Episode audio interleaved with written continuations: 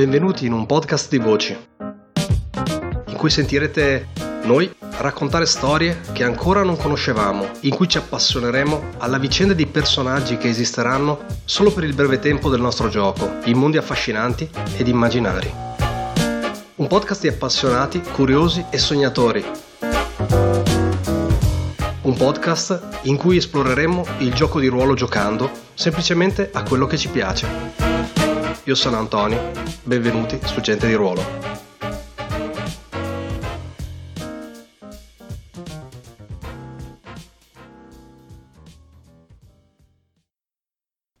Benvenuti! Registro questo breve audio semplicemente per riempire lo spazio tra il pre-giocata di Alice is Missing e il post-giocata, le chiacchiere che caricherò a valle di questo, di questo audio.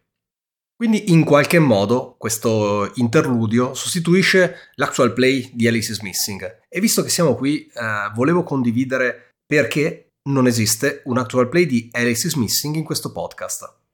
Quando ci siamo approcciati alla giocata, tutti quanti i giocatori avevano accordato con me l'idea di eventualmente post giocata registrare in audio, quindi sostanzialmente recitare in un secondo momento tutta la parte testuale del gioco, quindi sostanzialmente avremmo associato la voce di ognuno di noi ai personaggi che interpretavamo durante la messaggistica istantanea, per poi imbarcarci in un lavoro di editing in cui avrei dovuto interlacciare tutte le parti, tutte le singole battute registrate da ognuno in un flusso più o meno continuo. Questa l'idea iniziale, pregiocata e la disponibilità che tutti i giocatori hanno consentito a darmi. Perché quindi questa cosa non è stata realizzata? Beh, semplicemente perché post giocata mi sono reso conto che strappare da Alice is Missing il suo media puramente testuale avrebbe snaturato il gioco. Perché fondamentalmente parte dell'esperienza di Alice is Missing il fatto che le cose succedano in contemporanea, cosa che non possiamo tradurre in un modo ordinato e fruibile nel formato audio. Cioè, contemporaneamente eh, qualcuno sta scrivendo nella chat generale e le chat private vivono di vita propria. E sarebbe stato molto difficile rendere in formato audio, non solo perché sarebbe stato difficile farvi capire che a un certo punto alcuni messaggi erano privati tra me e un altro giocatore, tra due personaggi e nel contempo questi si alternavano alla chat pubblica, ma anche proprio perché avremmo dovuto in qualche modo dare un ordine, quindi a un certo punto fermare il flusso nella chat pubblica, dichiararvi che entravamo in un ambito privato tra un personaggio e l'altro narrare questo per poi arbitrariamente fermarsi per riallinearsi alla chat pubblica, ma nel frattempo magari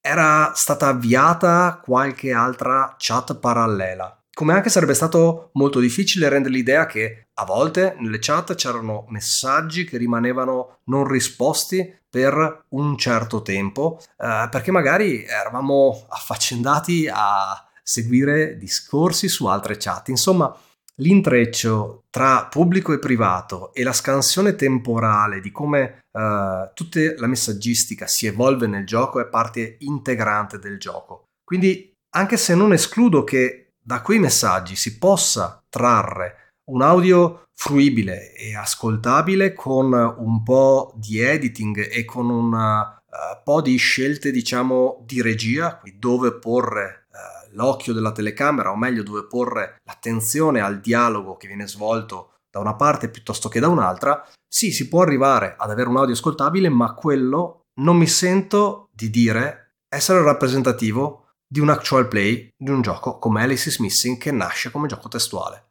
Quindi, nonostante le buone intenzioni di portare effettivamente, di tradurre in qualche modo il gioco in un formato podcast, questa idea è stata abbandonata perché appunto l'obiettivo di questo podcast è rappresentare i giochi per quello che sono e solo in un secondo momento essere, uh, essere intrattenimento per voi che ci ascoltate. O meglio, voglio che l'intrattenimento sia proprio il gioco che stiamo giocando, non un meta prodotto che io sviluppo sulla base dei giochi. E questo caso sarebbe stato proprio questo, cioè da una base di gioco sviluppare un prodotto elaborato che sarebbe diventato il contenuto del podcast. Questo va bene o male contro quello che è l'obiettivo del canale Gente di Ruolo, che vuole rappresentare i giochi per quello che sono e non spettacolarizzare i giochi.